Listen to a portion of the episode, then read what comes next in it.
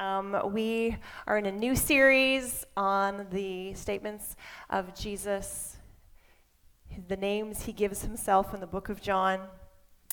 And uh, I had the privilege and delight of digging into the first name I am the bread of life. Is that going to be okay for everyone? Okay.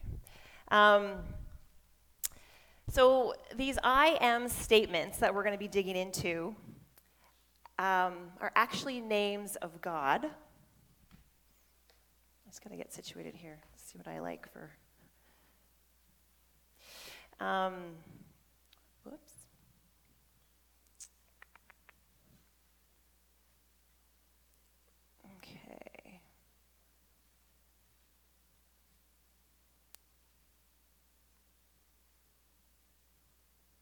There we go. Okay. Thank you for bearing with me for a second. So, um, these I am statements are actually names for God. These statements of Jesus are, they're seemingly simple at first glance. So, we've got bread, we've got light, we've got the vine, we've got a door, um, and we've got the Good Shepherd, etc. And so, when you look at these names through the lens of the Bible, Scripture, there's so much more to say these names, as I've been digging in, they're like an artistic masterpiece with many layers of color. They are like, eh, like a full orchestra with a full choir. They're like a meal with many courses, and they're like a story that's been gradually told by a skillful writer. And they tell us about Jesus and his nature as God, and they point us to a bigger story that's been happening since the very beginning. So we can look around us and we can, we can wonder, God, where are you? Where are you? This world is such a mess, such a mess. Spending time in this book, spending time in the scriptures, show us that God is present and He's always been present. Nothing surprises Him. There's there's a much bigger plan, and nothing, nothing is going to stop his plan. Learning his names and what they show us about him in his, and about his nature help us to trust him.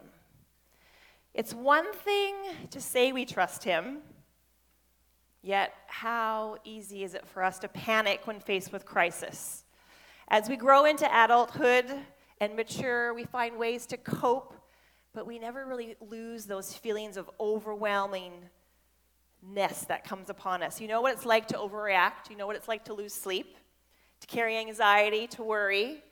In the story of God and of humankind through Scripture, we see, we hear, we learn that God is present. He enters our anxieties, He enters our crises, He enters our worries. And so I want you to recognize that studying these names is not some scholarly pursuit of the divinity of Jesus through the literary writings of John. These names have everything to do with the actual events of your actual life right now. So we're going to dig in and see how they connect. So Jesus, he didn't just show up at Christmas 2,000 years ago okay? Jesus was present at the very beginning with the Father. And it's very interesting that we find all of the I am names for Jesus in the Gospel of John. And it's John's book, his book, that doesn't begin with the divine conception, not with the birth of Jesus, not with his education or growth, but at the very beginning.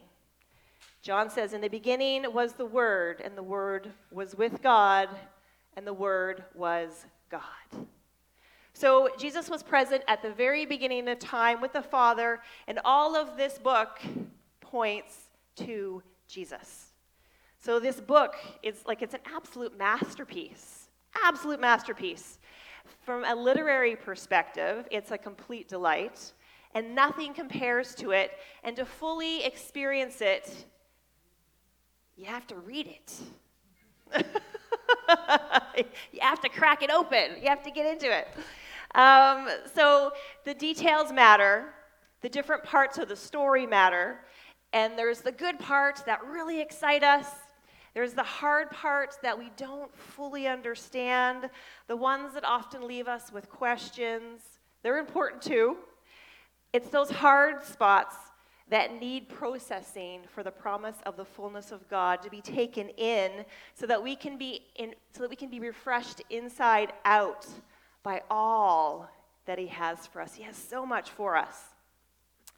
So if you haven't asked this question outright, uh, you've likely thought it.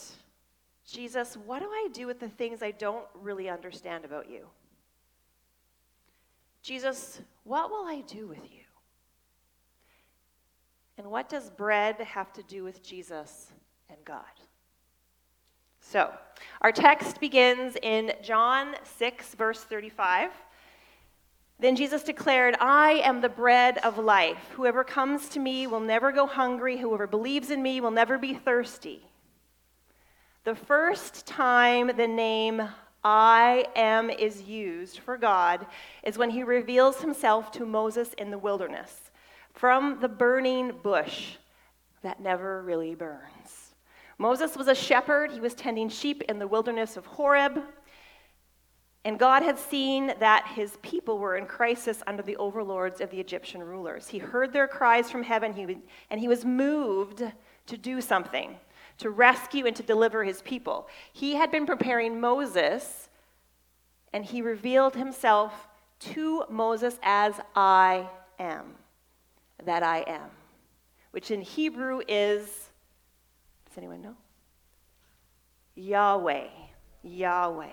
Yahweh's name means he will be, being he is. So when Moses goes to the Israelites in Egypt and they ask him, Who is this God who sent you to free us? Moses tells them God's name, and that is enough for them to begin to trust. And then God reveals himself as Yahweh through a series of signs. There are 10 plagues that miraculously set them free from, them, from their uh, Egyptian oppressors, and this nation of people, men, women, children, and animals, miraculously cross the Red Sea on dry land into the wilderness where God is going to lead them to the promised land. It's just an amazing story. And I would encourage you to dig in and read it. It's in Exodus chapters 1 through 14 and then 16. So the people have been saved, and this is something that they would want to remember. Like this was miraculous. God gives them something to remember Him by, and it's a meal called the Passover meal. And they celebrate this meal every year to remember how God miraculously freed them from their slave masters bread, a meal. So, a way by which they would not just remember the signs themselves, but the person that all of these signs pointed to. God had delivered them. In the wilderness, where God led this mass of people after he rescued and he delivered them from Egypt, now he wanted to show them what he was like. So, what does he give them in the wilderness? He gives them manna. He gives them bread in the wilderness. Fresh bread every morning. They had to go out and they had to get it, and it would sustain them throughout the whole day. And then every morning they'd go out and get a fresh batch.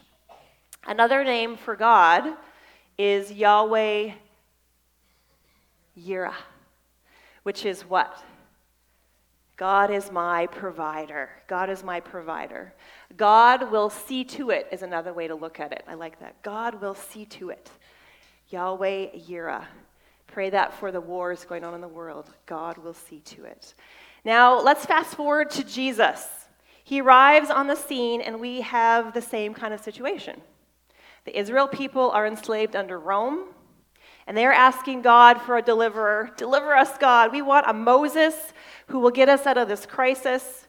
They find themselves as slaves again, and they're looking for a Messiah that would defeat their enemies and set up his kingdom and rule and reign over the nations. So this time, God doesn't send someone else, he comes to earth as one of us. God shows up in flesh. Jesus is fully God and fully man, and a name that is given to God as he comes to earth is Emmanuel, God with us. So the Jewish people are looking for signs that would accompany this believer, this Moses like figure that would signal that their Savior is arriving. And one of the signs that they are watching for was manna falling from heaven again, just like in the Exodus wilderness, just like we remember around the Passover table. We will eat bread in the wilderness, bread. Their deliverer will give them bread. They didn't anticipate, though, that their deliverer would come as their bread, as the sustenance and life they were deeply longing for. And you know, we are no different than the people uh, at that time. We get fixated on signs, we get fixated on miracles, we get fixated on gifts and prophetic words, and we can, we can miss, we can completely miss Jesus. We can, we can even not even see him if he's right in front of us if we're so fixated on looking for the sign. They were looking for the bread. And we also can get fixated on the lack of the sign. There's no healing, there's no finances, there's no bread. Where is it? So, where is Jesus? Where did he say he would be? Scripture tells us that he is present. He is present. So now, just before Jesus said, I am the bread of life, he performed what was to become his most famous and well known miracle the feeding of the, of the 5,000. Now, get this the key verse in the whole story, the one that would have grabbed the attention of the original Hebrew readers, is the very first phrase that we read, but we wouldn't give much thought to it. John 6 4 the Jewish Passover meal was near. We think, well, that's nice, and we keep going. but that phrase is a tell for where the whole story is headed. This miracle is the only miracle recorded in all four of the gospel writers Matthew, Mark, Luke, and John. So they wanted us, the readers, to know this is an important, very important story. Pay attention, there's something going on here. So, John 6, 5 to 6, it says, When Jesus looked up and he saw the great crowds coming towards him, he said to Philip, Where shall we buy bread for these people to eat? He asked this only to test him, for he already had in mind what he was going to do. Hmm. Jesus poses a question to one of his disciples, setting up a sign. Why would he do that? He had something important for his disciples to see, to experience. A sign is not just a haphazard miracle. Let's just have some miracles and blow people's minds. It's an intentional miracle. God had a plan that is performed to reveal something that is true about God. A sign is a miracle pointing to a person. We had signs in the wilderness, right, for the Israelites when they were leaving Egypt, pointing to their deliverer a sign is pointing to a person. So, most of us will have an awareness of this story, whether you've cracked this book or not. You've probably heard about how Jesus used one child's lunch to feed thousands of people who were gathered in the Galilean wilderness. Now, this isn't just about food, though it's pretty cool that you can take a kid's lunch and feed 5,000 people.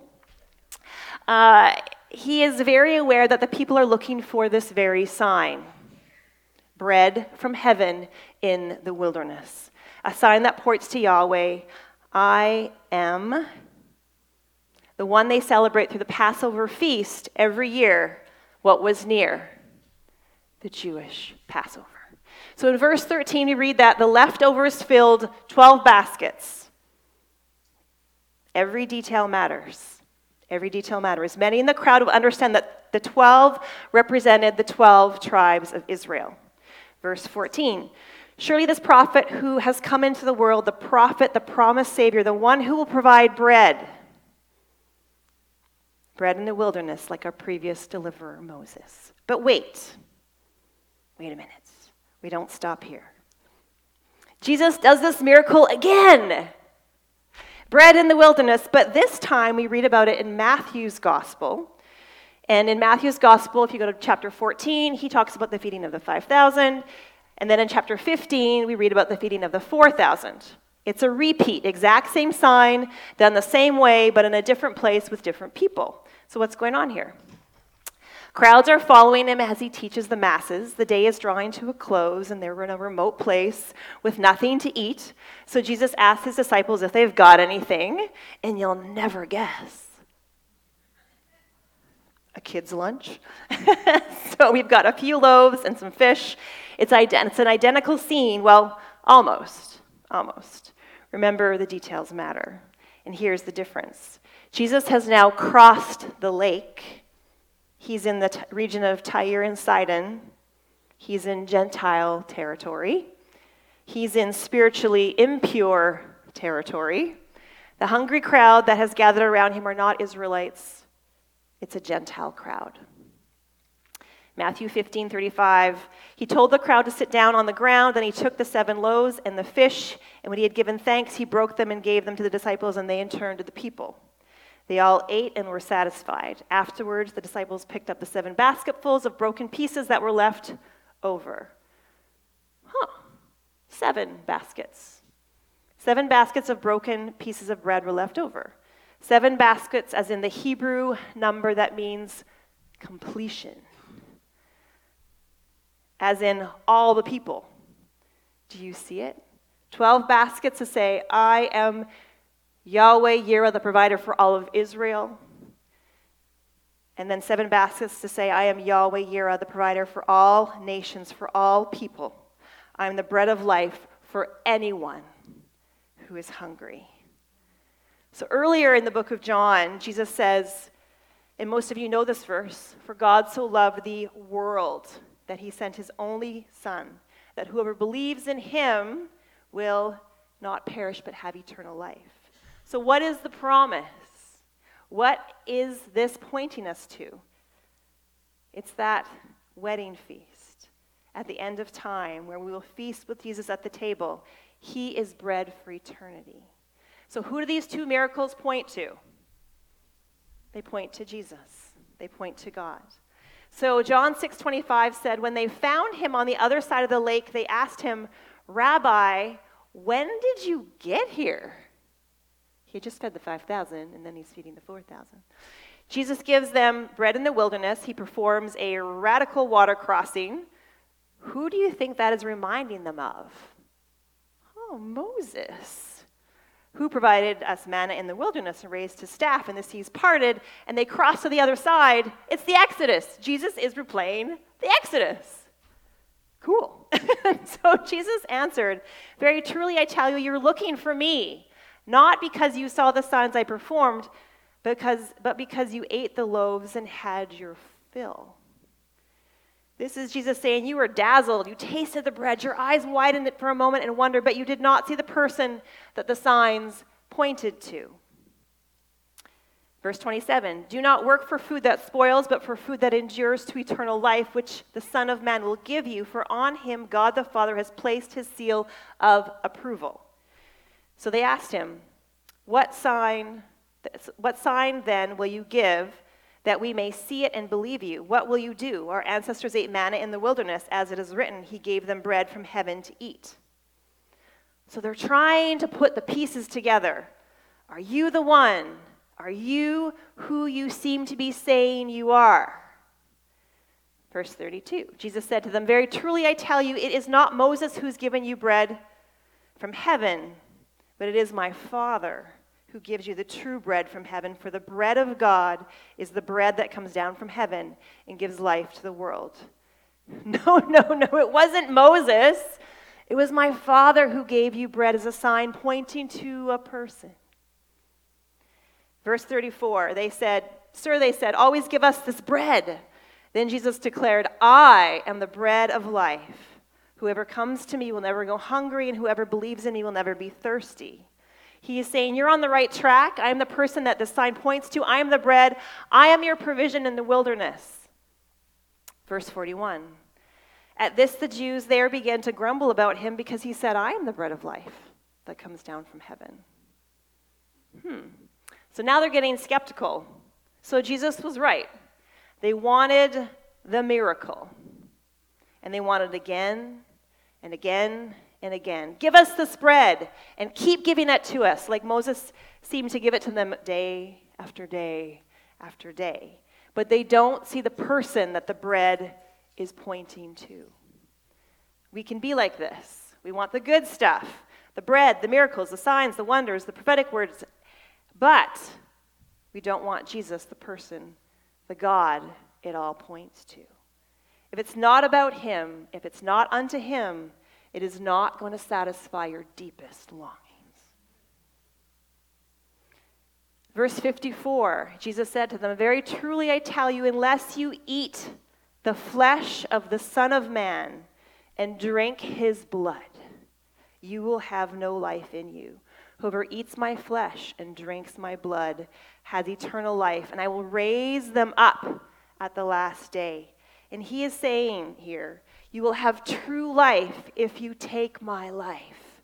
It's such a beautiful exchange. My righteousness for your failure, my wisdom for your foolishness, my love for your hate, my innocence for your guilt, my resurrection for your death. Such a beautiful exchange. Only Jesus didn't say it that way. He said, If you eat my flesh and drink my blood. We read in verse 66 From this time, many of his disciples turned back and no longer followed him. Ugh.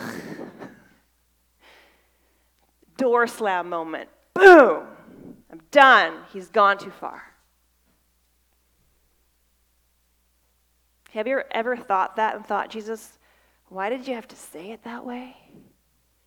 kind of sounds like cannibalism. Is it necessary to lose thousands of followers for a misconception about cannibalism? Remember that the details matter, and what is being said is for a purpose and bigger than just that moment. He's pointing to something more. He said it this way on purpose to offend and to promise. What is he looking for? Heather talked about this last week. He's looking for those who will worship him in spirit and in truth. He's not looking for followers that are there for a good time. Many want the experience, but not the truth that will set them free. So let's look at offense and promise. Offense. So the Israelites had all sorts of purity laws. And you can read about, Jesus had a disagreement with them between Matthew 14 and 15. Um, and so to come in contact with blood made you spiritually unclean and impure. These laws were rooted in the Mosaic covenant, going back to Moses, which is where the first bread miracle took place. This is where the laws were coming from. And Jesus says, Drink my blood. This is how you will get freedom today the freedom and the life that you are looking for. This is the only way. He's got a very def- different definition for spiritual purity than they have. It's one that's going to expand the family of God. His blood is not impure, His blood purifies. So the old table has to be upset so that the new one can be revealed. Jesus is the bread of life, He's the person the sign points to. Eat my flesh, drink my blood. Take my life into your life. Later, and we know this because we've read the scriptures, later, in the full context of his life, the beauty of what he's saying in that moment will be so obvious. But in this moment, it's a wince and look away. Jesus, I was tracking with you for a while, and I can't go there kind of offense. So, we're gonna just going to go just down a different path for a second. What is the main grain that bread is made from? Wheat. Did you know that the human body cannot process raw wheat? If you and I try to live off of raw wheat, we could only have a few bites. We, our, our hunger wouldn't be satisfied, and it would turn our stomachs, and we'd get sick. I don't, has anyone chewed raw wheat? I have. it just turns into gum in your mouth. It's really not that appetizing. Um, and growing up on a farm in Alberta, we, we made our own bread from raw wheat. It had to be ground down into flour and baked into bread so it could be digested. So fresh flour, I have to say, makes the best bread. Once it's processed, it's so life giving. Fresh bread is the best, and I can just. I can smell it now. um, so, if wheat has to be processed to be nourishing, this word from Jesus, I am the bread of life, must be processed. Only later, with the context of the full life of the person that the sign points to, did the hard saying that offends turn into a beautiful, breathtaking promise. And the principle revealed in the offense is this.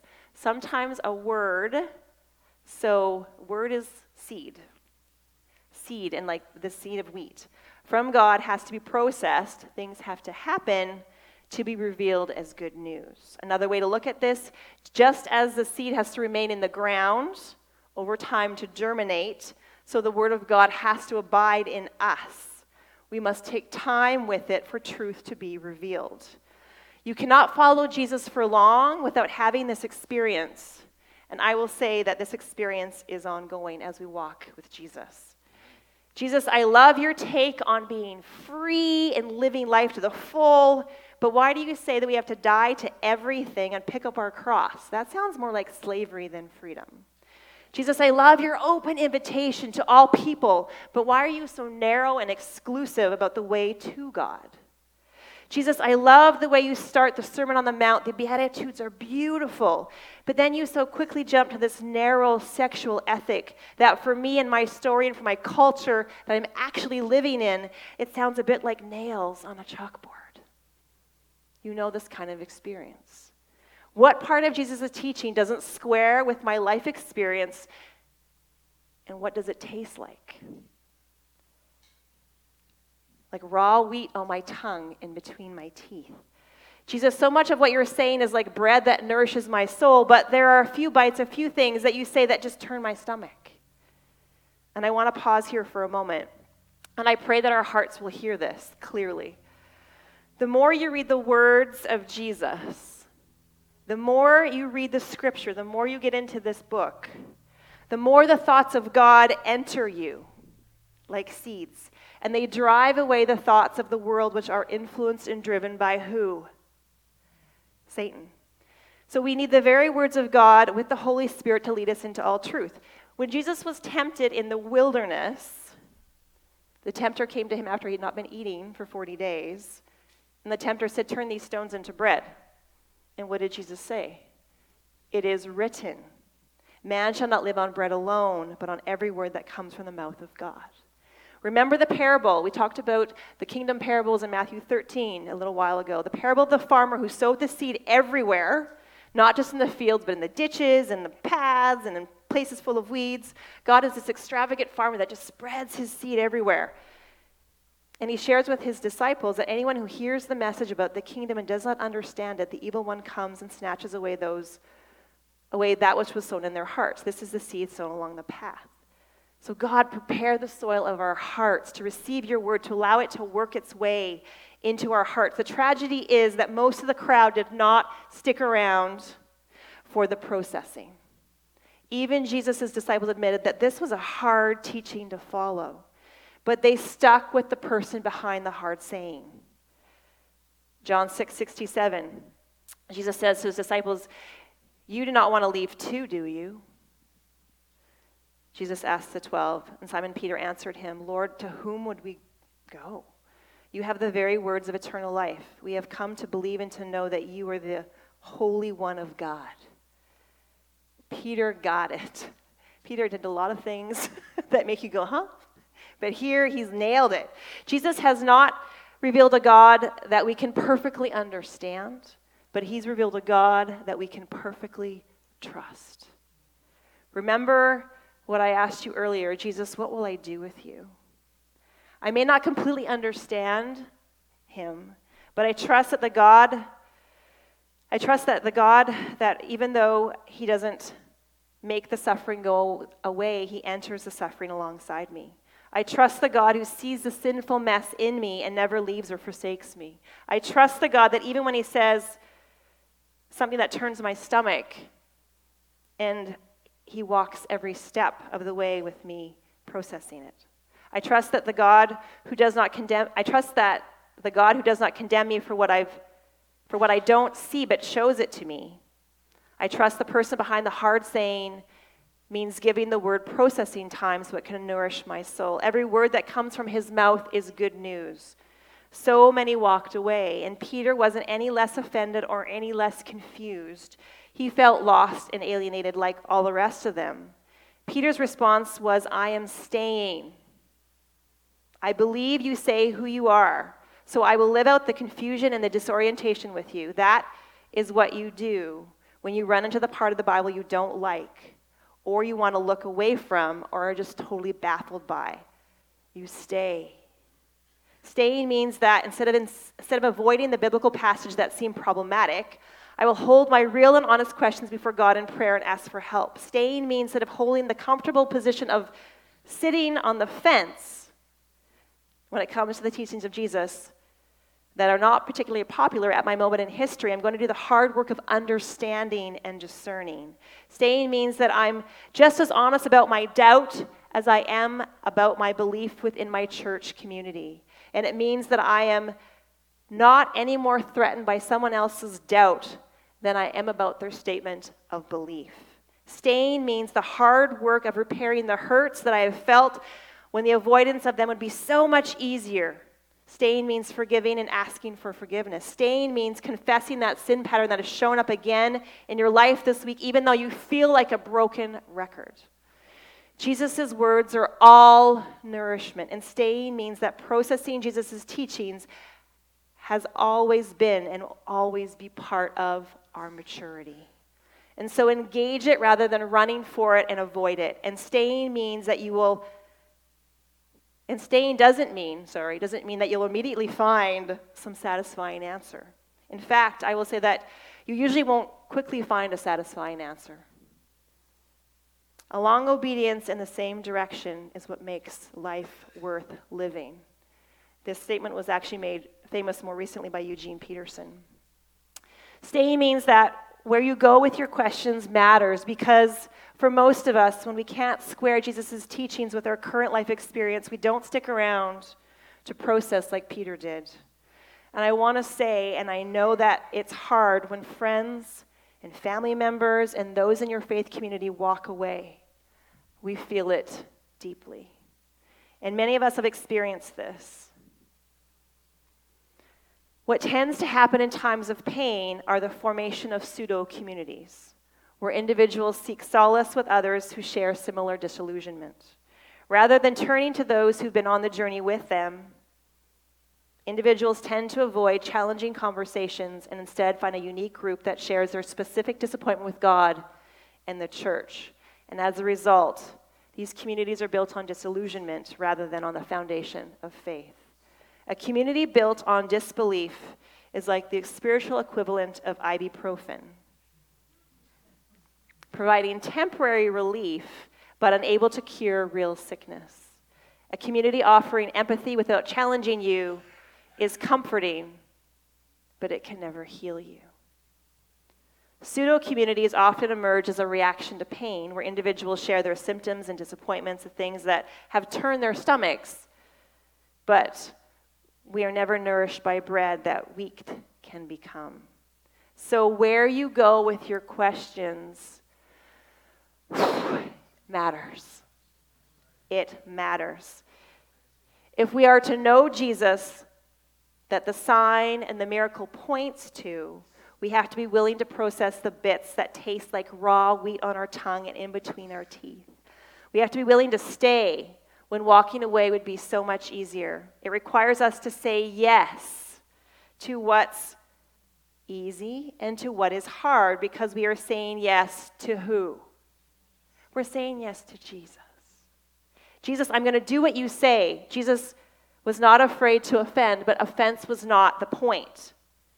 Promise is what he was always thinking, and promise is the reward to those who stay, those who trust, those who process.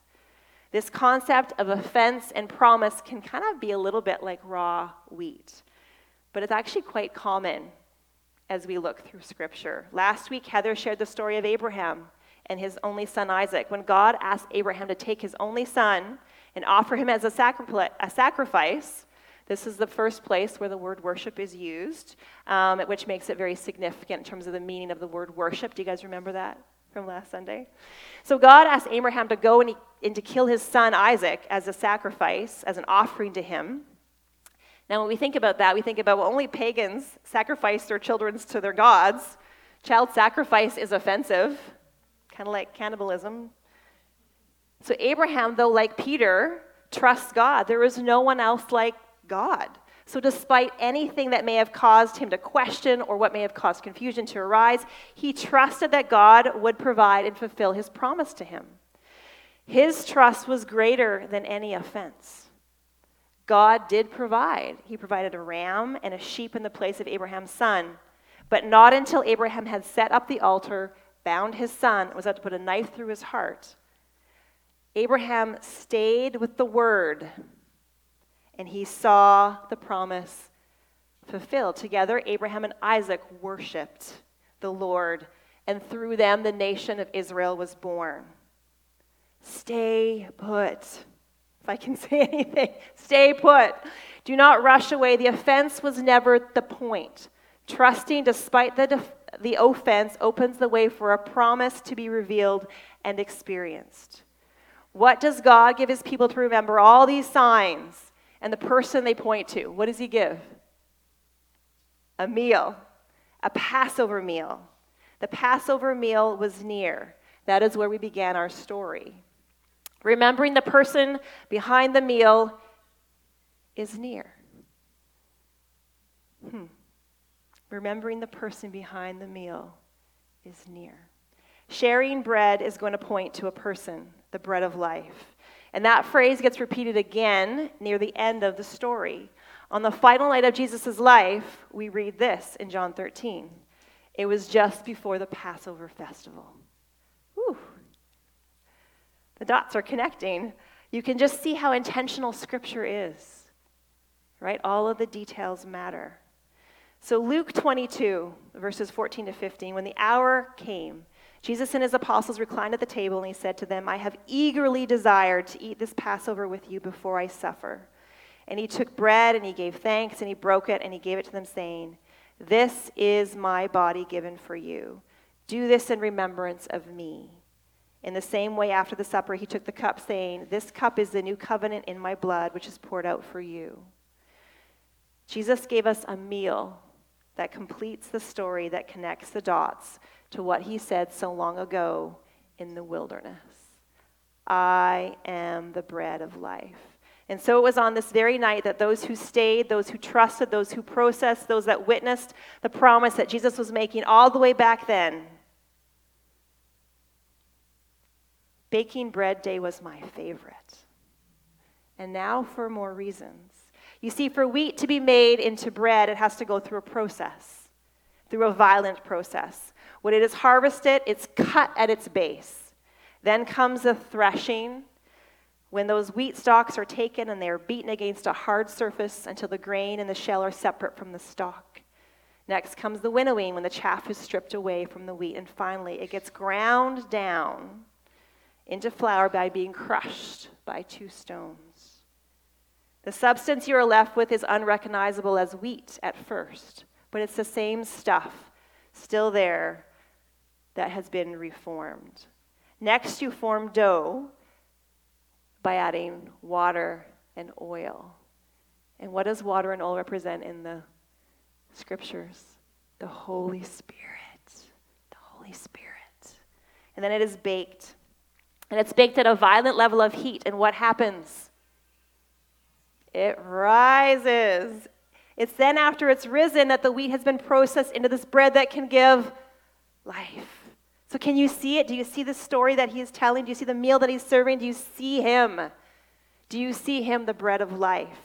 Jesus repeated at the Last Supper what he said after the feeding of the, of the 5,000. He said, Eat my flesh, drink my blood. And then the disciples watched as he was taken from the table to be cut, to be beaten, to be ground down until he was unrecogniz- unrecognizable as a man, put through violence until he rises. And those who stayed through that offense saw the unimaginable gift in the promise. that this Jesus, he is the I am. He is the Yahweh of the burning bush, clothed with human flesh. He is the bread of life. The offense became a promise, a promise that we remember the broken body and the shed blood that won the great victory, that took death's sting. Jesus eagerly desires to eat this Passover meal with, with you, with us. He is saying, The table, this is always where I've been going. This is always what I've been talking about. What I've always been promising that every time you gather around it from this day forward, make sure that when you eat the bread, you remember me. So we're going to share in communion together this morning. Heather, if you just want to come and, and play uh, for us, we're going to share in the broken body and the blood poured out as a family. And so let's stand, and I'm just going to get you to come. There won't be servers, just come and get, get the juice and get the bread, and then we're going to share this together, and we're going to remember him this morning and what this means to us. All right. Feel free to stand and come, and we're going to pray after, so come and grab the juice and the bread. I know we're not always used to do it in quiet, that's okay as you're going up to get the juice and the bread, just be thinking about who He is, the holiness and the beauty of His blood poured out for you, the holiness and the beauty of His body broken for you. This very thing that nourishes our bodies, that nourishes our souls. And it's only Him, it's only His body that can do this for us.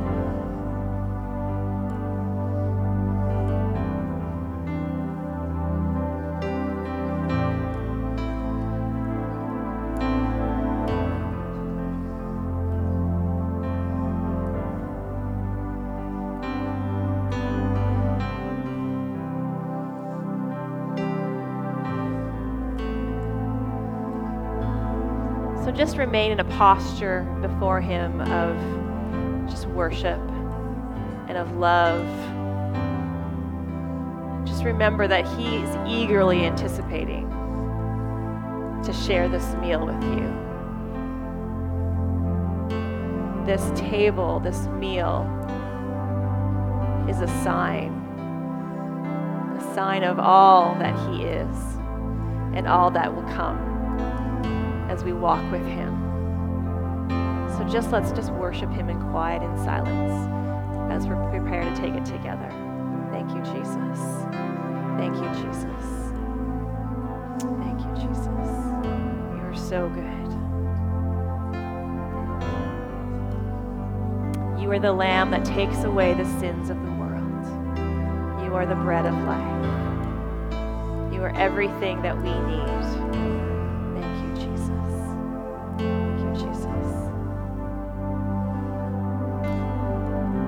Some on this side want to make it their way to this side, it is getting more empty over here, so you can make your way over here as well.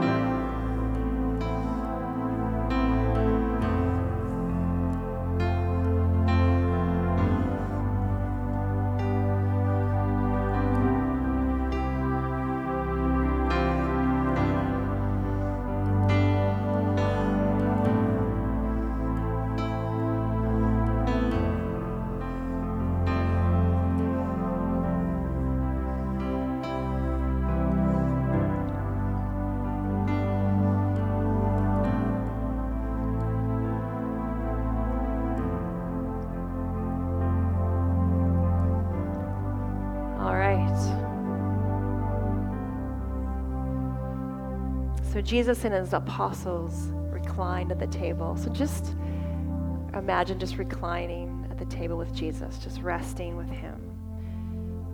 And he is eagerly desired to eat this meal with you. And so he takes the bread and he breaks it and he gives thanks. This is my body given for you. I am the bread of life. Do this in remembrance of me. Let's take it together.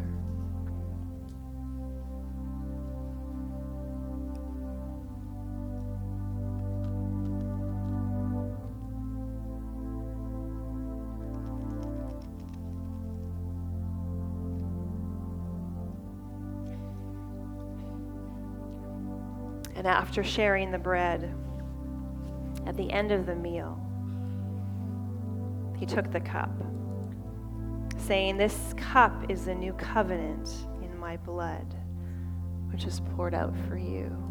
So this is the blood that purifies, that purifies you. Let's share this together.